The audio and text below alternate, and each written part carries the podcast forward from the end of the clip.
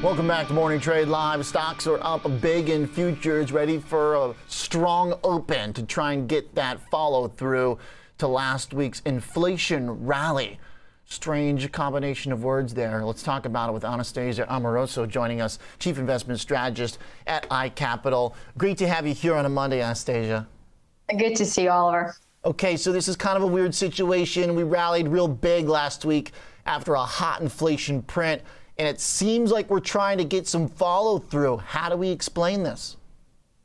Yeah, Oliver, I don't think there's any fundamental explanation to this. I mean, it was really a puzzling circumstance that you had this market rip higher when inflation was just dismal and a clear problem for the Fed. So I don't think you have really anything that's fundamental at play, and it's a lot of market technicals. Look, we had a really terrible September. We continue to have a very choppy October, and positioning is low. Nobody's taking any risks. So I think, you know, in this uh, kind of thin liquidity market, when you don't have a negative catalyst, you can have some pops higher. But I'm very skeptical that they really are pops that can last because the reality that I think Oliver is now upon us as investors is we're all hoping and you know, keeping our fingers crossed that this inflation is going to peak and move lower. But I think what we're forgetting that these are not inflation spikes don't just end in short period of t- times. They take time to play out and that time is measured not in days and weeks but really months and in some cases years. So i think that's what investors really need to start to appreciate is that we may not be having this inflation spike over uh, anytime soon here. So the peak inflation discussion Anastasia is that an overrated discussion to have? Because there's a lot of focus on trying to figure out if that high reading that will be the highest is past us? Should we be focusing instead on where we might plateau for inflation? And what did last week tell us about that? Yeah, I just think it's really premature to draw any sort of conclusions. And I think, if anything, everyone in this market has been humbled by the last number of inflation prints and the Fed eh, themselves as well. It's kind of like we're playing this game of inflation whack a mole. You know, at first it's fuel prices that are surging, that it's food prices that are surging. But now, guess what? Is the core inflation, the sticky part of inflation that continues uh, to move higher as well.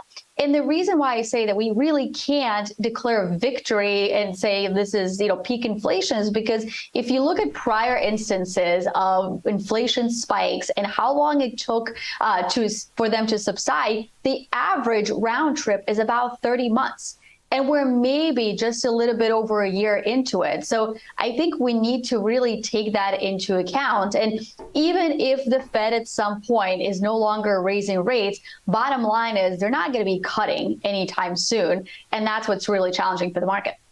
Even though it's very difficult to figure out, uh, as you point out, a very humbling uh, statistic, of course, has been following inflation and all the misses from the Fed down to day traders and everyday folks who have uh, obviously been stuck in this bear market. Even though it's tough to figure out where inflation is going to go, is it at least uh, more of a predictable trend than trying to identify black swans and crisis level risks? And I ask that because it seems the last couple weeks there's been other things percolating concerns about Credit Suisse, concerns about the British bond market, geopolitical items going into the Chinese Congress. Is this a market that at least can handle the known risk of inflation on Anastasia? Because it seems like we just can't hold above this VIX 32. Yeah, I think it's a market that is now really sobering up to the risks of inflation and understanding what that means. That means that po- monetary policy is going to stay in restrictive territory for quite some time as we try to deal with, infl- with inflation.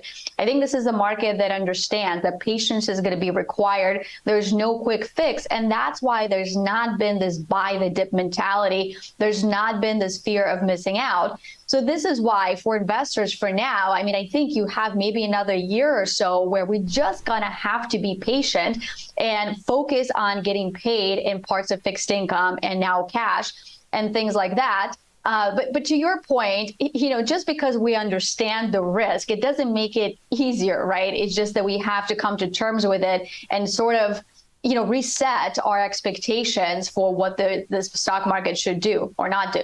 Yeah. Is um, uh, is a potential kind of next leg down uh, uh, going to need something fresh, something new? Or do you think that it at least counts in the short term uh, for bulls? Does it count to see some of these things like the British pound stabilize, Credit Suisse not implode? Are these at least maybe temporary reasons to offer that kind of buy the dip uh, mentality? Or do we still just have to be very, very nimble and careful about doing that? Well, I, th- I, think the fact that the UK situation has had a complete turnaround, that's really helpful. The fact that Credit Suisse does not appear to be systemic uh, is very helpful. But at the same time, investors probably want to be on watch for what else might break. And the chart that we're showing right here, looking at the spread widening in Credit Suisse versus the overall financial sector. And again, we don't see the systemic risk. But here's what I say, Oliver. After 14 years of zero interest rate policy, you have to think that there is risks that have built up in some parts of the system. And anytime that you raise rates from zero to now almost four and a half percent by the end of the year, when you do that so quickly, that's likely to create some sort of a hardship or some sort of dislocation in parts of the market. So I think as investors, we just absolutely need to be prepared for that. It's a good chart that uh, really shows how kind of isolated, I guess, this was uh, to Credit Suisse. Obviously, there's kind of a pickup there in some of the other uh, uh credit default spreads, but uh, not really in a dramatic way. So, kind of like an isolated thing that, that didn't um, turn terrible. You've got a similar chart uh, that looks at U.S. financials here and kind of a sector wide look at credit default swap spreads. Walk me through what that means to you, Anastasia. Yeah, it's really interesting. When you look at the credit default swaps by sector in the United States, what's really widened out is the consumer discretionary sector. And there's some really, you know, top names that are leading that. But if you look at the overall financials credit default swaps that have not really widened out all that much. So first of all, that tells you that the markets are not worried about the lack of capital or, uh, you know, or solvency of the U.S. banks. And in fact, we know that the capital ratios are double what they were uh, during the financial crisis. So there's not a systemic risk from that standpoint. But here's what I would point uh, investors' attention to. And Oliver, you asked, you know, what is that we need to be prepared for? I think what the markets have yet to price in is a risk of a recession. And excuse me, not the risk, but an actual recession. Mm. And when that happens, we have to still take down the valuations. We have to take down the earnings expectations. But to point back to this chart, we're also going to have to allow for higher net charge offs and higher delinquency rates for the banking sector. And again, it's not to say that the banking sector cannot withstand it, but as we're now starting to see in the bank financial reporting results, banks are starting to provision for that. And in fact, they set aside double the number, the amount of provisions this quarter than they did the quarter before. So the banks are certainly preparing for a soft landing, but I think in the coming quarters, they're going to need to provision more and prepare for a recession. So mm. in that scenario, I suspect that as delinquency rates start to pick up, those CDS spreads, the credit default swaps, credit default swap spreads on banks will also need to widen out. Mm, interesting. So we see a little bit of that in some of the earnings. To your point, where companies like J.P. Morgan put aside more for losses, uh, but given the strength of the employment situation, we haven't even really seen the uptick yet in the real charge-offs. But whenever we do kind of peak out for unemployment, start to come back up, if jobs do show some cracks, then you'd expect then the charge offs to come. Anastasia, what does the overall exposure to credit look like right now? How do you track that? And is there a volume issue of debt and credit? I'm pretty sure we got pretty exposed the last couple years, did we not? Well, it depends on what, what part of uh, kind of the market you're talking about. I, there's not a credit issue on the consumer balance sheet, for example. When we look at the uh, debt service, it is half of what it was during the financial crisis. It's picking back up again, but again, there's not a, a massive issue. If you look at the corporate balance sheet, I mean, you have close to $8 trillion of cash on the sidelines. And when you account for that, uh, the leverage ratios are actually quite low for the corporations. And even if you assume that rates keep moving higher, there's still enough uh, you know, financial wiggle room for companies to continue to service their debt. So I'm not concerned about that. The thing that I am somewhat concerned about that we're going to have to potentially grapple with is all the debt that has been accumulated over the last 14 years has been on the government balance sheet.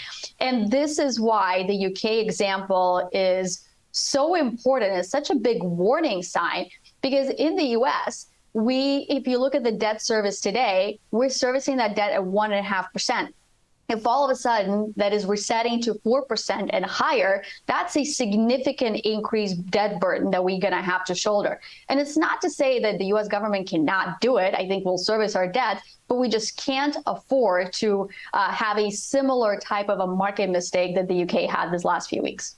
Okay. Great stuff. Uh, Anastasia, excellent start to our week. Thanks a lot. Love the charts. Thanks, Oliver. Take care. Anastasia Amoroso, absolutely. Chief Investment Strategist at iCapital.